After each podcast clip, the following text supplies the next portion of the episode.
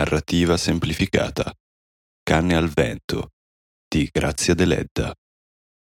Capitolo 13. Prima parte. Fuori lo aspetta Zuan Antoni. Ti ho chiamato tre volte. Andiamo, c'è nonna che sta male e vuole parlarti. Perché non vieni? La vecchia sta ancora vestita sul letto, coi polsi nudi, rossi e caldi come tizzoni accesi. Sembra addormentata, ma quando Efix si curva su di lei, gli dice con voce debole: Lo vedi? Rixenda è andata al fiume per lavare, perché bisogna lavorare. E tu avevi detto che la sposava. Zio Pottoi, pazienza bisogna avere. Siamo nati per soffrire. La vecchia solleva il braccio e lo tira verso di sé con forza. Un odore di putrefazione e di tomba si diffonde dal letto ma Efix non si sposta, sebbene senta la collana di zia Pottoi sfiorargli il viso e l'alito di lei passargli sui capelli come un ragno. Ascoltami, Efix. Siamo davanti a Dio. Io sto per partire. Verrà lui stesso a prendermi, Don Zame, come avevamo deciso da giovani. Adesso è tempo d'andarcene insieme e per la strada gli dirò che non si deve fermare dove è caduto, dove tu l'hai ucciso, e che ti perdoni per l'amore che hai portato alle sue figlie. Ti perdonerà, Efix, hai portato il carico abbastanza. Ma tu, tu, Efix, a tua volta, salva Grixenda mia. Essa sta per perdersi Aspetta solo la mia morte per fuggire. E io non posso chiudere gli occhi tranquilla. Tu va dal ragazzo e digli che non la perda, che si ricordi che ha promesso di sposarla e che la sposi, sì, così anche donna Noemi non penserà più a lui. Va. Lo spinge via ed egli spalanca gli occhi ma gli sembra che siano bruciati, coperti di cenere, come se stesse tornando dall'inferno. La vecchia non ha riaperto i suoi. Con le mani rigide, le dita dure e aperte, muove ancora le labbra viola, ma non parla più. Non parlerà mai più.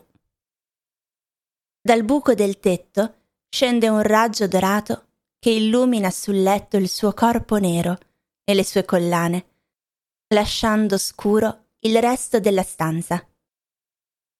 Efix guarda come dal fondo di un pozzo, quel punto alto, lontano, ma d'improvviso gli pare che il raggio si sposti su di lui, illuminandolo. Tutto era chiaro, così. I suoi occhi ormai distinguono tutto, gli errori scuri intorno, il centro luminoso, che è il castigo di Dio su di lui. Riprende la bisaccia senza più parlare e se ne va. Passando davanti alla casa di Don Predu, chiama Stefana e le dice che è costretto a partire e che non sa quando tornerà. Di almeno dove vai? A Nuoro. Per arrivare a Nuoro impiega due giorni. Va su, piano piano, buttandosi sull'orlo della strada quando è stanco. Chiude gli occhi, ma non dorme. Quando li riapre, vede lo stradone giallo perdersi tra il verde e l'azzurro in lontananza, su, verso i monti del Nuorese, giù, verso il mare della baronia. E gli pare di essere sempre vissuto così, sull'orlo di una strada percorsa a metà. Laggiù, in fondo, ha lasciato il luogo del suo delitto. Lassù, verso i monti, c'è il luogo della penitenza. Il tempo è bello. Le valli sono già coperte d'erba e il fiume mormora fra gli alberi. Qualche carro passa nello stradone e ad Efix viene voglia di chiedere un passaggio, ma subito si tormenta. No, deve camminare per penitenza, arrivare senza l'aiuto di nessuno. Questo suo primo viaggio ha però uno scopo. Egli quindi si preoccupa ancora delle cose del mondo e di arrivare presto e di fare in fretta. Dopo, pensa, sarà libero, solo col suo carico da portare con pazienza fino alla morte. La prima notte si sdraia a un angolo della strada, ma non riesce a dormire. La notte è limpida e dolce sul cielo bianco la luna pende sopra la valle come una lampada d'oro. Ma un uomo malato geme lì vicino e il dolore umano disturba la solitudine. Efix riparte prima dell'alba, più stanco di prima. Ed ecco i monti dell'Oliena sorgere dalle tenebre. Tutto il paesaggio ha un aspetto sacro.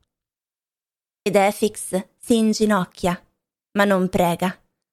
Non può pregare. Ha dimenticato le parole. Ma i suoi occhi, le mani tremanti, tutto il suo corpo agitato dalla febbre, è una preghiera.